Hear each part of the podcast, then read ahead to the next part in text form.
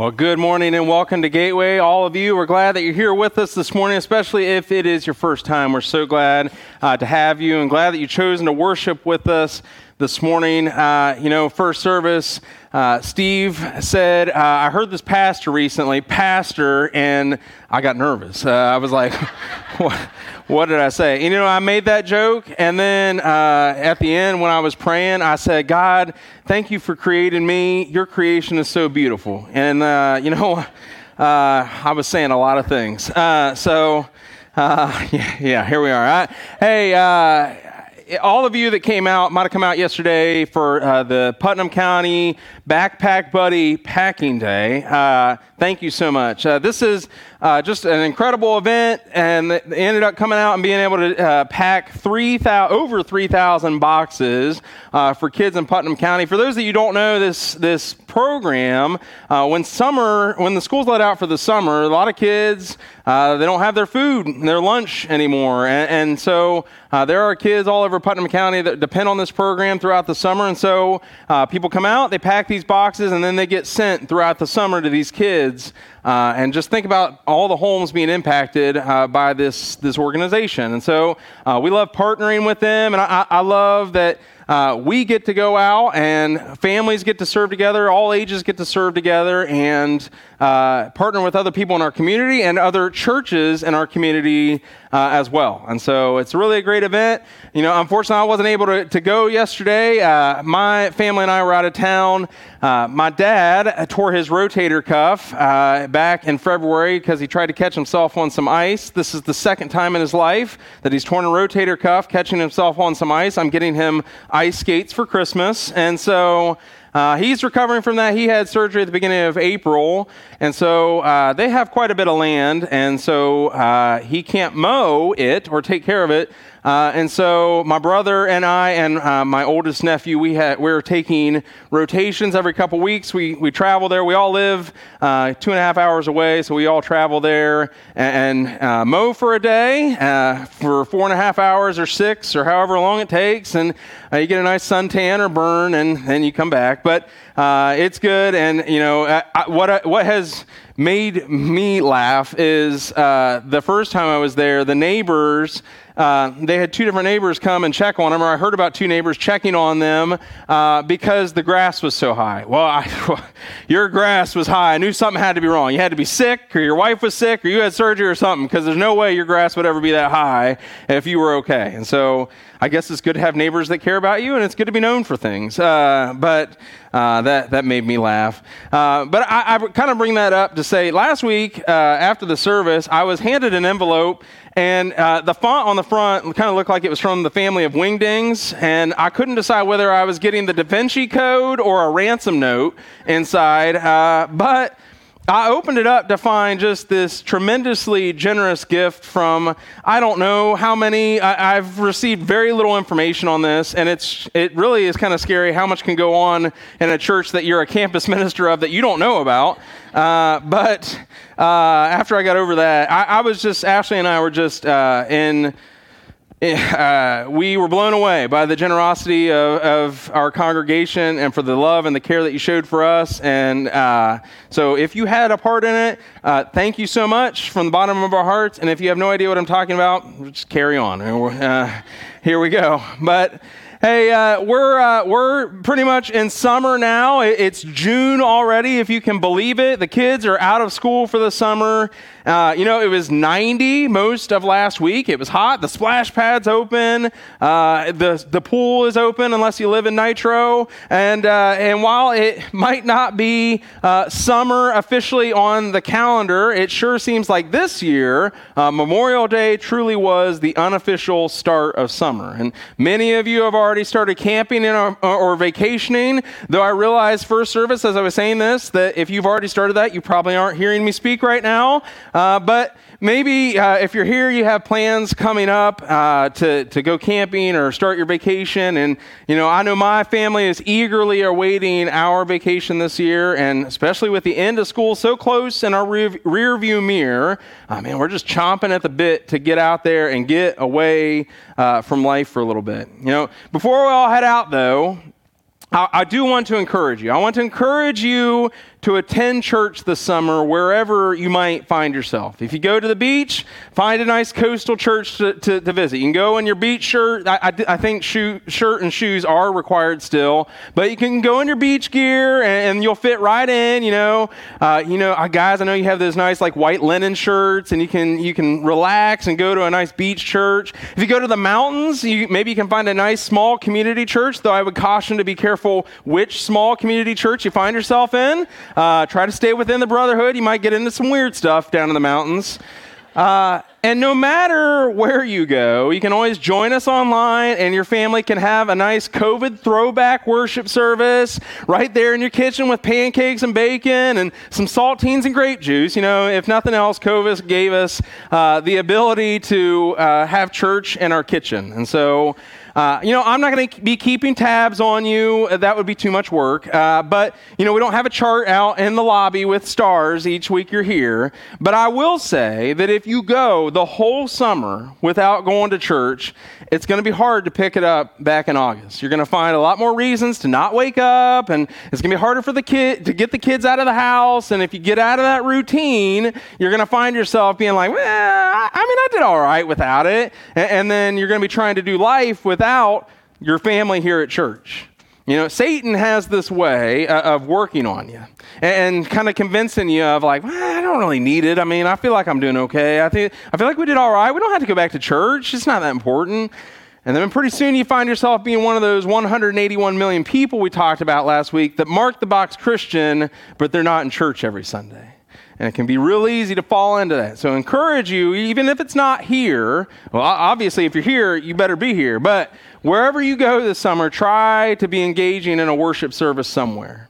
Now, I also want to encourage you, speaking of being with friends or doing these different things, to, I'd encourage you to spend time in community with one another as you're able. You know, the family of God is the best community that you can be a part of. We talked about that last week. And with us not doing our groups here at the church during the summer, well, this provides you the opportunity to get together with one another and maybe people you actually like. Maybe you don't like the people in your group. So you can get together with your actual friends this summer. And, and I love my group. I, I, see some of you here. I, I, that's not me. I, love mine. You know, maybe you can get, get together for burgers and dogs, or maybe you can just do s'mores. Maybe you can get together for coffee with, with some people from the church or with some other Christians, or, or maybe you can all meet at the park together for play dates. I, I believe that we are all looking, we're seeking community somewhere.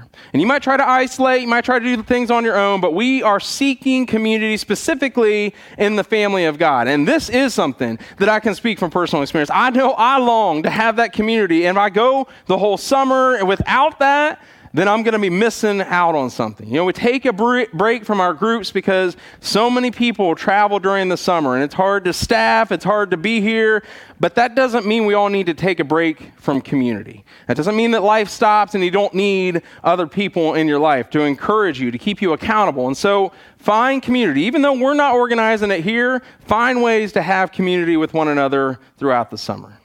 Now, as we turn the calendar to June, uh, it's also time for us to turn to a, a, new sermon series. And as you might have guessed, uh, we're doing a new series called The Themes of Genesis. And so we're going to go through the book of Ruth. No, I'm just kidding. We're going to go through the book of Genesis and do like a broad overview uh, uh, of what this book is trying to tell us. Now, many of our foundational truths about God and our own existence are presented here in the first book of the Bible.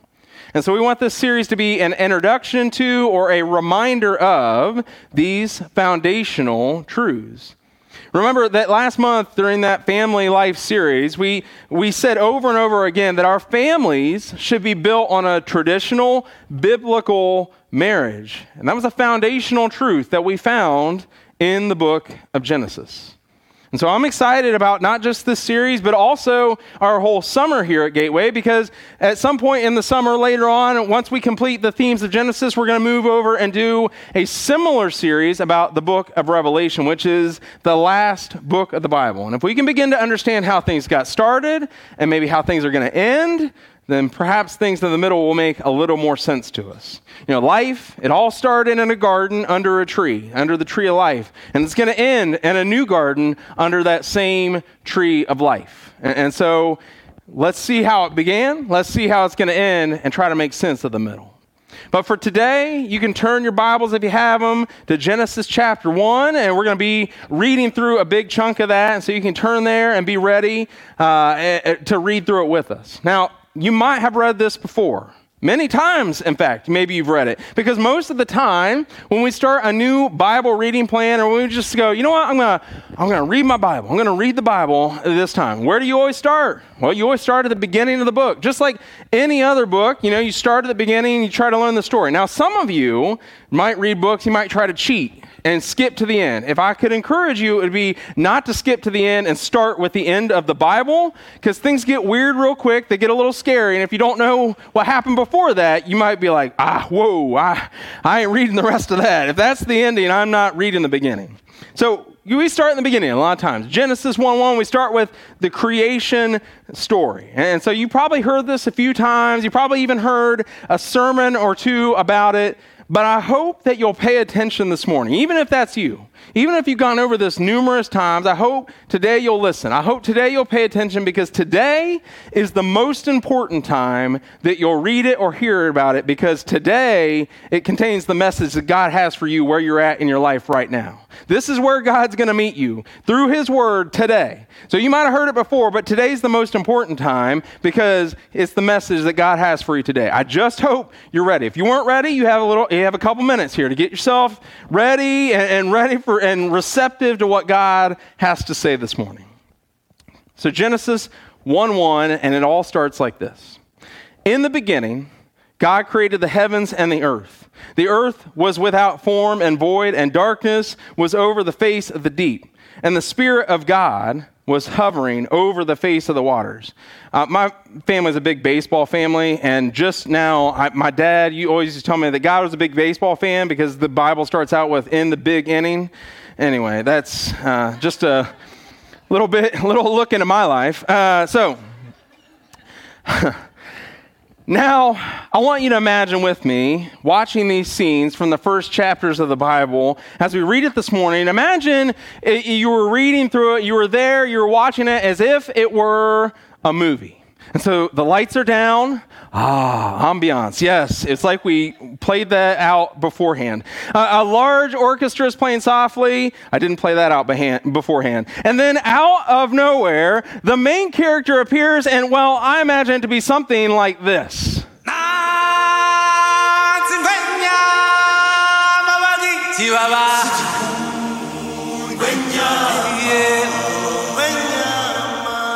I don't know if your brain works like mine does. There's nothing, and then suddenly, there it all is. Maybe that's just me. Maybe it wasn't like that at all. It can't be like that because they're out of order. The animals are there. I, anyway, in these first couple of verses, we see that God, He doesn't have a fixed form, but rather He's a spirit hovering over the waters. There's no explanation about who he is. There's no backstory about where he came from, no origin story to start out with. He just is. This is God's origin story. He's just there. And after a couple of seconds, he begins to speak. And when God speaks, oh man, things start going into motion. Things start happening. This is where the action starts. Verse 3. And God said, Let there be light. And there was light. We didn't practice that one. That was great. Uh, let there be no misunderstanding that I think I'm God, all right? Uh, and God saw that the light was good, and God separated the light from the darkness. God called the light day, and the darkness he called night. And there was evening and there was morning the first day. Now, interesting to note, there was light and there was darkness here. But what was missing? What has God not created yet? He hasn't created the sun yet. So there was light even before there was the sun. He hadn't created the sun and the moon and the stars until later. But I digress. Verse 6 And God said, Let there be an expanse in the midst of the waters, and let it separate the waters from the waters. And God made the expanse and separated the waters that were under the expanse from the waters that were above the expanse, and it was so. And God called the expanse heaven. And there was evening and there was morning the second day. And God said, Let the waters under the heavens be gathered together into one place, and let the dry land appear. And it was so. God called the dry land earth, and the waters that were gathered together he called seas. And God saw that it was good. Oh, my friends, the power of words. Do you see what's happening here? God is not conjuring up things with his hands, he's not doing things with his hands, he's speaking and it's happening. The power of words. God created all of this with his words. His words gave life to this earth, gave life to the universe. I cannot overstate the power of words. And we too can give life to people with our words. Now, obviously, it's in a different way because, well, we're not God. But when we speak in love, oh, what power our words can have. So, here in the middle of day three, God, He begins to create life. He creates the first vegetation and plants. And then on day four, He creates the sun, the moon, and the stars. On day four, he creates all the fish and the sea creatures, and then the birds and the bees. No, no, not those birds and bees. Those don't show up until chapter four. You got to read ahead for that. He, he creates the actual birds and the bees, followed by day six, where he creates all the land animals and creatures that crawl on the earth. And so, as we read through these and this creation account, if we were to pick one word to sum up the beginning of the Bible, the beginning of everything, I think we could choose the word life. The life of God Himself. The incredible and diverse plant and animal life scattered throughout the earth. And of course, the human life with Adam and then Eve. And if we were to focus on this word life, well, here's what we could say based on these beginning verses of the Bible. First, that all life has intrinsic value. Why? Why does it have intrinsic value? Because God is the author of life. He created it. That means that all life has value built into it, whether it's plant life or animal life or human life. Now, when I say intrinsic value, I don't mean equal value. All things that were created by God do not have equal value, they have intrinsic value. The life of a mosquito or of poison ivy does not have the same value of the life of you or I or even the boss that you don't like at work. You know, God clearly values humans over the rest of his creations. But God did make the mosquito for a reason, and maybe one day when we get to heaven, we'll actually be able to ask God what in the world that reason was. Why did you create the mosquito? Although I think that actually when we get to heaven, we'll be so enamored by the, how beautiful and amazing heaven is that we'll forget all of the questions we ever had about this earth. But I've read that, that mosquito larvae is a food source for fish, and mosquitoes themselves are a food source for bats. And so, if nothing else, they're a food source. And, well, that might be all that they're good for, but it's something. They have some sort of value. The greater point here is that God has a purpose for everything that He does, for everything that He creates, for everything He puts into motion. He has a plan for all life. And we might not have discovered all the, all the science behind that plan or about that plan yet, but it's there. It's waiting to be discovered. God created all life, and that means that all life has value built into it, it has intrinsic value. I love what David writes in Psalm 104 about the work of the Lord. He says, You cause the grass to grow for the livestock and plants for man to cultivate, that he may bring forth food from the earth and wine to gladden the heart of man, oil to make his face shine, and bread to strengthen man's heart. The trees of the Lord are watered abundantly, the cedars of Lebanon that he planted. In them the birds built their nest. The stork has her home in the fir trees. The high mountains are for the wild goats. The rocks are a refuge for the rock badgers. I mean, God was even looking out for the rock badgers. I've never even heard of a rock badger, but he was looking out for them. God created everything with a purpose. Everything goes together. He created it for a purpose, and that's because everything has value to God. He created all of these things to go together because He cares about all these things. And for you and I, that means we should be good stewards of the earth and all that's in it. because God created it and therefore he owns it and it has value to him, so it should have value to us. David says in Psalm 24 The earth is the Lord's and the fullness thereof, the world and those who d- dwell with it therein, for he has founded it upon the seas and established it upon the rivers. Now, I'm no tree hugger. I'm not here to give a presentation on global warming this morning. But if the earth belongs to God, if the earth and all that's in it has value to God, shouldn't we at least be good stewards with what He's blessed us with? You know, sometimes when we get into politics, the environment is a big part of our political landscape. And sometimes it feels like we, we feel the need to stay all the way on one side of the political line because of how we feel about abortion. It's an important issue, perhaps the most important issue. But just because we value human life in the womb and want to speak up for those who can't speak, it doesn't mean that we can't take care of the earth while we're here as well. Why? Because we love God and we recognize that all that He has created has intrinsic value. We certainly don't worship the earth, but we should respect it and care for all that's in it. We don't put a higher value on plants or animals over human life, yes, even your dog, but we do respect them and care for them. When we consider the life that we find in these first few chapters of Genesis, we also see that all human life has distinctive worth. We all have distinctive worth because we're all made in the image of God. All of us here today, all of us, all humans in the world have been made in the image of God. Genesis 1 26. Then God said, Let us make man in our image after our likeness, and let them have dominion over the fish of the sea, and over the birds of the heavens, and over the livestock, and over all the earth, and over every creeping thing that creeps on the earth. So God created man in his own image. In the image of God, he created him. Male and female, he created them.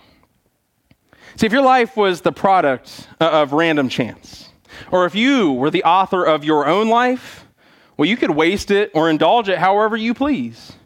You could end your life whenever you chose because you were the author of your life. It's up to you.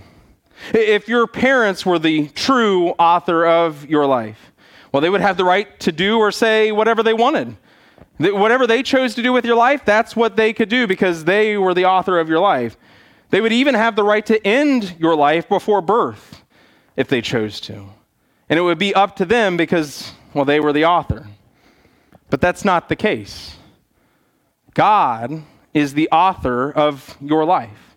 God's the author. He's the author of all life, and that means that he that your life has distinctive worth and purpose from the moment of conception until the moment that you draw your last breath.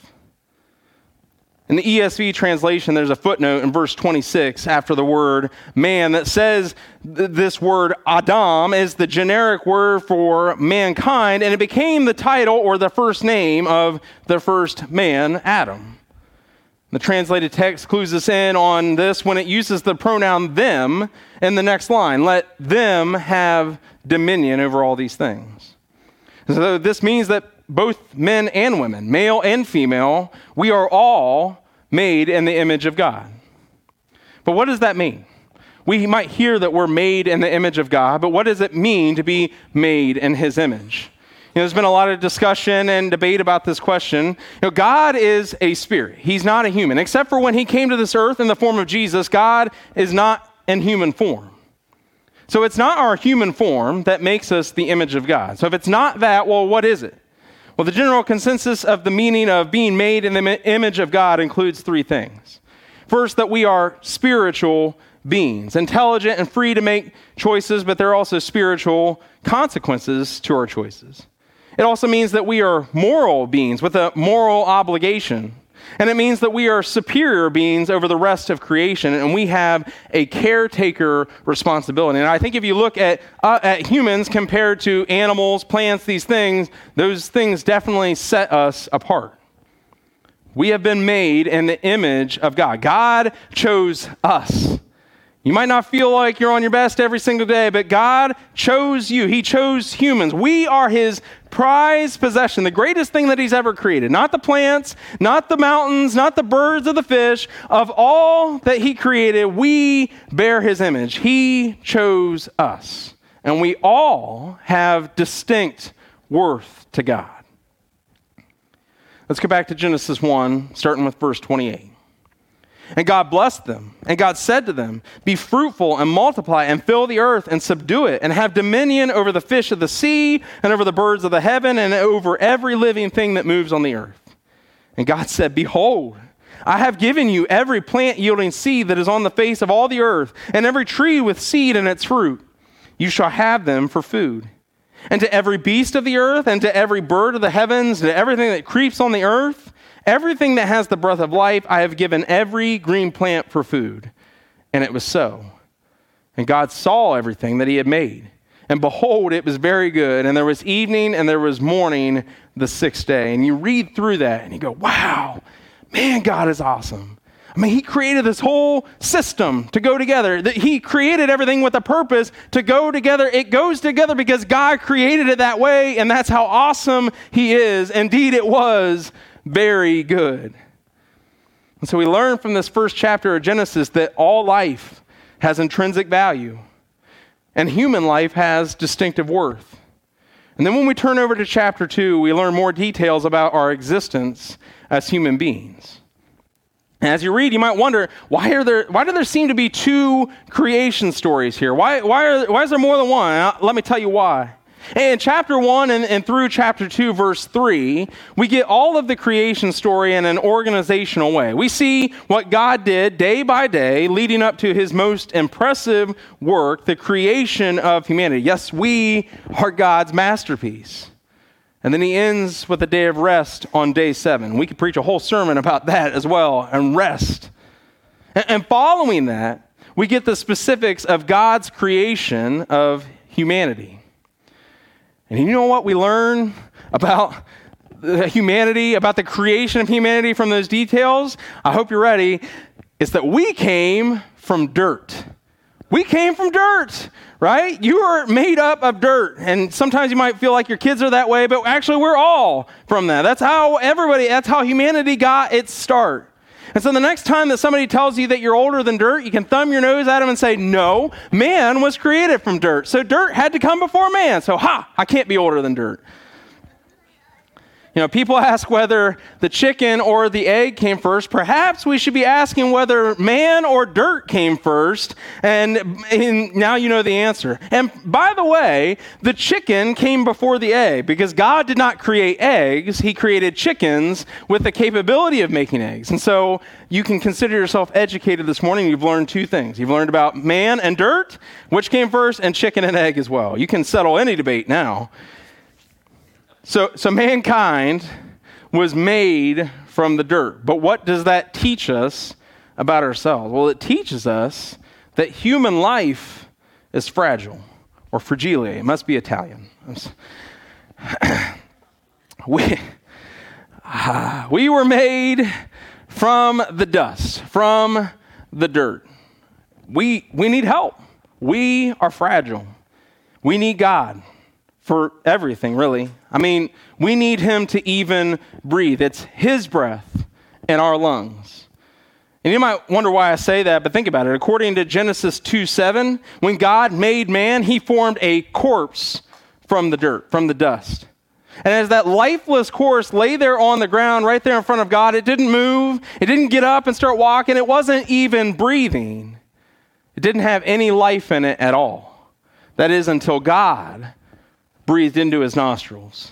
And immediately the corpse came to life. There was life now in this corpse. And today, in some sense, we have that same breath within us.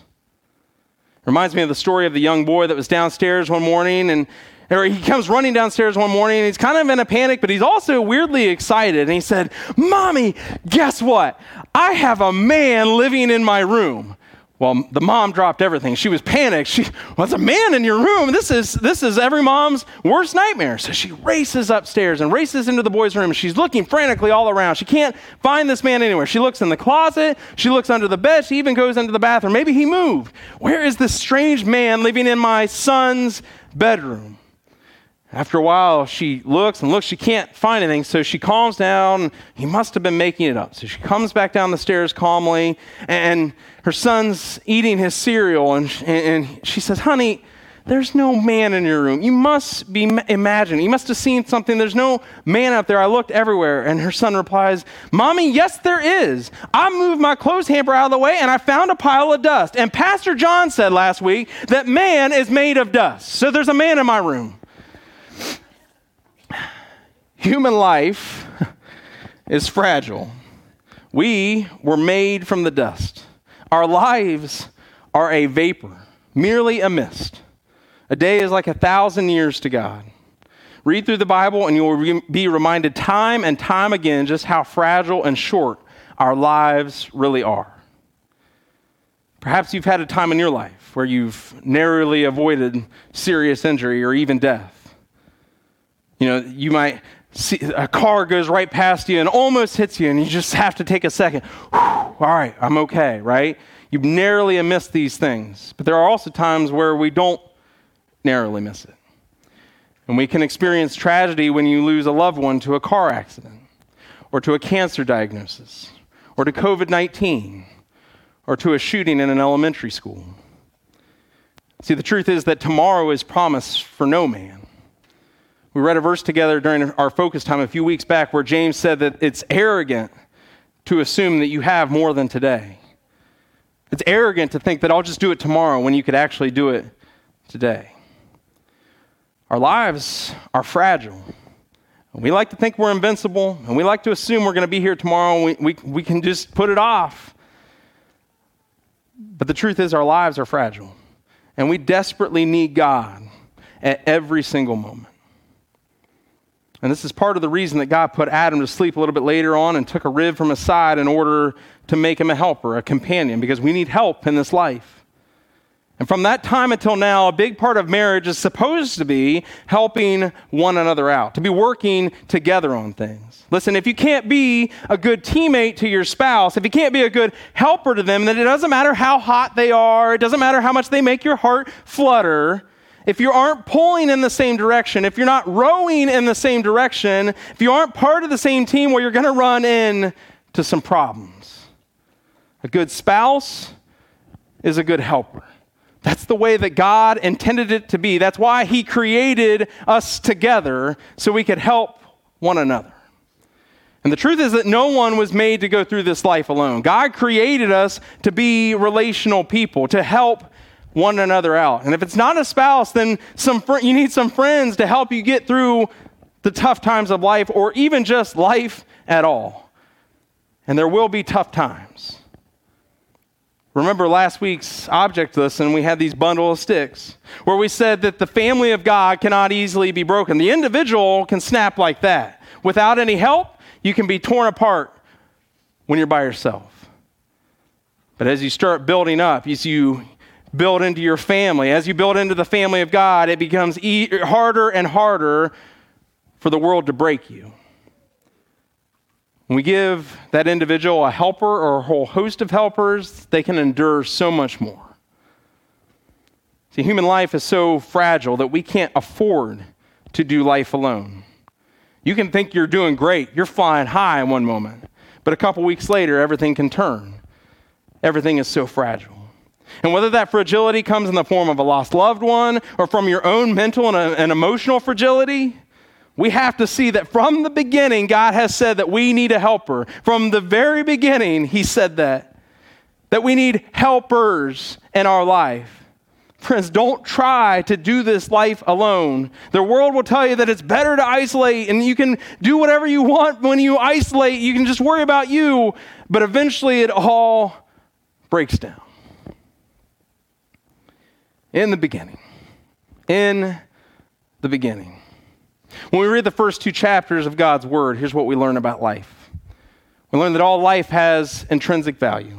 And this should impact how we respect and care for God's creation and all that's in this world. We learn that human life has distinctive worth. And this should impact how we treat others and what value we place on all people. All people, regardless of their age or their skin color or their stage of development or their sickness or their problems or their socioeconomic status or where they grew up at, and so on and so on. That all people are equally created with the same worth. Listen, we were all made in the image of God. From the beginning, we were on equal footing.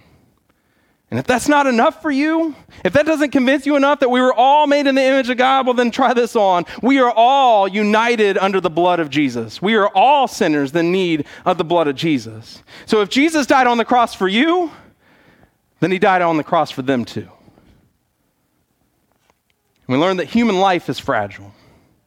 And this should impact how we care for and help one another. And this is why community is so important. You may be sitting here this morning, you're like, I'm good. I've got community, I got my family, but there is somebody out there that's trying to do this life alone, and they're barely holding on. And they're looking for somebody to come into community with them, to come around them and help them. And they may not know it yet, but they need a helper. Who can we love on? Who can we seek out? Because all human life is fragile. As Christians, we stand up for the lives of babies who have yet to be born. We speak for those who cannot speak for themselves, and with good reason. But let us not forget the life that is going on all around us and fight just as hard for that as well. Let's pray.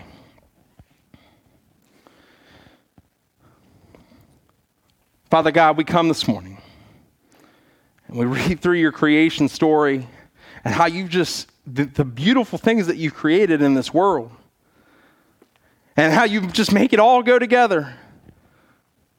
That it ever, the, what you created it this way on purpose, so that everything would go together. And so, Father, I just, I, I, I ask that we would be in awe as well that when we step out the door, that we, when we see all the colors of this world, when we see all the animals, the plants, that we would be in awe of your creation. But that we would never forget your most important creation, your masterpiece, and that's us.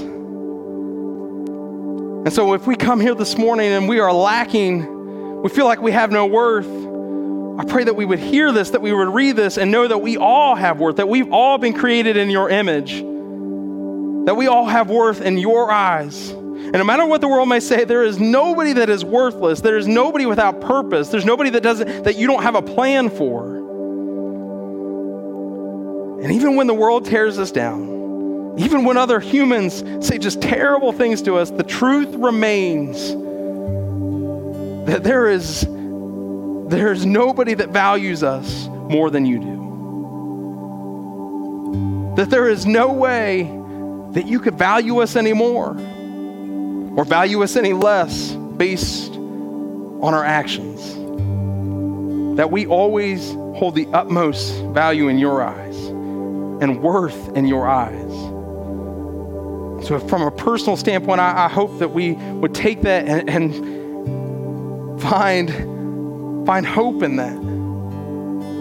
But I also hope that we would, the way we look at others would change. And when we get angry with people, when people disagree with us, when we want to hit send on the post on Facebook or on social media, that we would stop and say, No, all human life has been created by you, that we are all made in your image.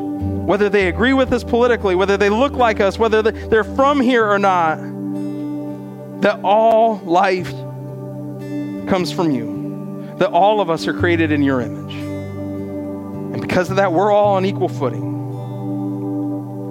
But also that we've all been given this new life through Jesus. And so, Father, I, I hope when we talk about the fragility of our lives, I hope we would stop indulging of the things of this world, thinking that we'll get to, to telling others about Jesus later that we would get rid of those things and say, no, I need to be telling people about now because I don't I might not have tomorrow. Perhaps most importantly for those that don't know Jesus, they might not have tomorrow. And so, Father, I pray that we would be intentional about sharing the love of Jesus with those that are not in a relationship with Him right now. Because for all the hate and evil that we see in this world, as Christians, at least we have a hope that goes beyond this. When we're fighting through the tears, when we're fighting through the things that we have to go through, the troubles of this world, at least somewhere we can say and look and say, I have a hope that goes beyond this, that it hurts right now, but I know that there's more to come. But I pray that we would know, that we would look, reach out to people that don't know Jesus because they don't have that. And we don't know how much longer we have to tell them about it. And so I, I, hope that we'll pray for one. I hope that we'll be seeking people to go and tell about your son, Jesus, because this life is so very fragile. Father, I thank you so much for making us your masterpiece. I thank you for loving us, and I thank you for loving your masterpiece so much that you would send your one and only son, Jesus, to die on the cross so that all of us could have new life through his blood, that our sins would be washed away, and that one day we would get to spend eternity with you because he has conquered the grave and he has conquered and overcome this world. And I thank you for the amazing grace that comes through that. Most of all, this morning, Father, I thank you for Jesus and for the love that comes from you and from him. It's in Jesus' name we pray. Amen. You know, we've talked a lot about life this morning. How God created life from the very beginning, and this man named Adam. But we all know kind of what happens next, and we'll get to that.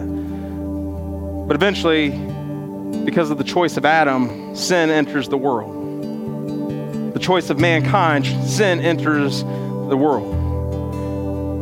But then Paul tells us where sin entered the world through one man, life came to the world. Salvation came to the world through another man, in Jesus Christ. If you don't have that relationship with Jesus this morning, if you've come here and you've never repented of your life of sin and be baptized, well, there's no better day than today. So that you can walk out of here and say, I'll submit. See, we try to keep up with this world a lot, and it just tears us down, but we can submit to Jesus and say, My life is in your hands now, and I know that one day the things of this world may fade away, but I get to spend eternity with my Father in heaven now because Jesus is the only way. So if you've never made that decision, I'll be right down front. I'd love to talk to you about what it looks like to be baptized, and we can do it today. I had nine year old Jackson just walk right up to me, no family around. Just last week, he sh- it was family Sunday. He's not even normally in here. He walks up and he goes, I want to be baptized. cool.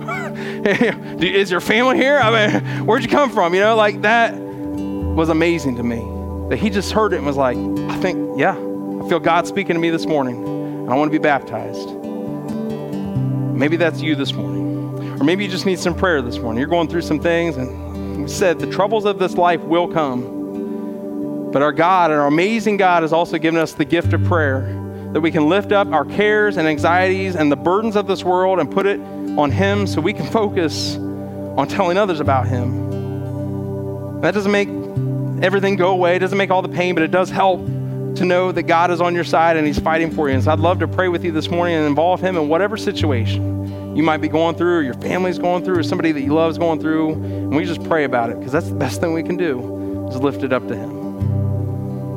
So if you have a decision to make or just need some prayer this morning, I'll be right down front. I'd love to talk to you. But I invite all of us to stand and sing our final song together now.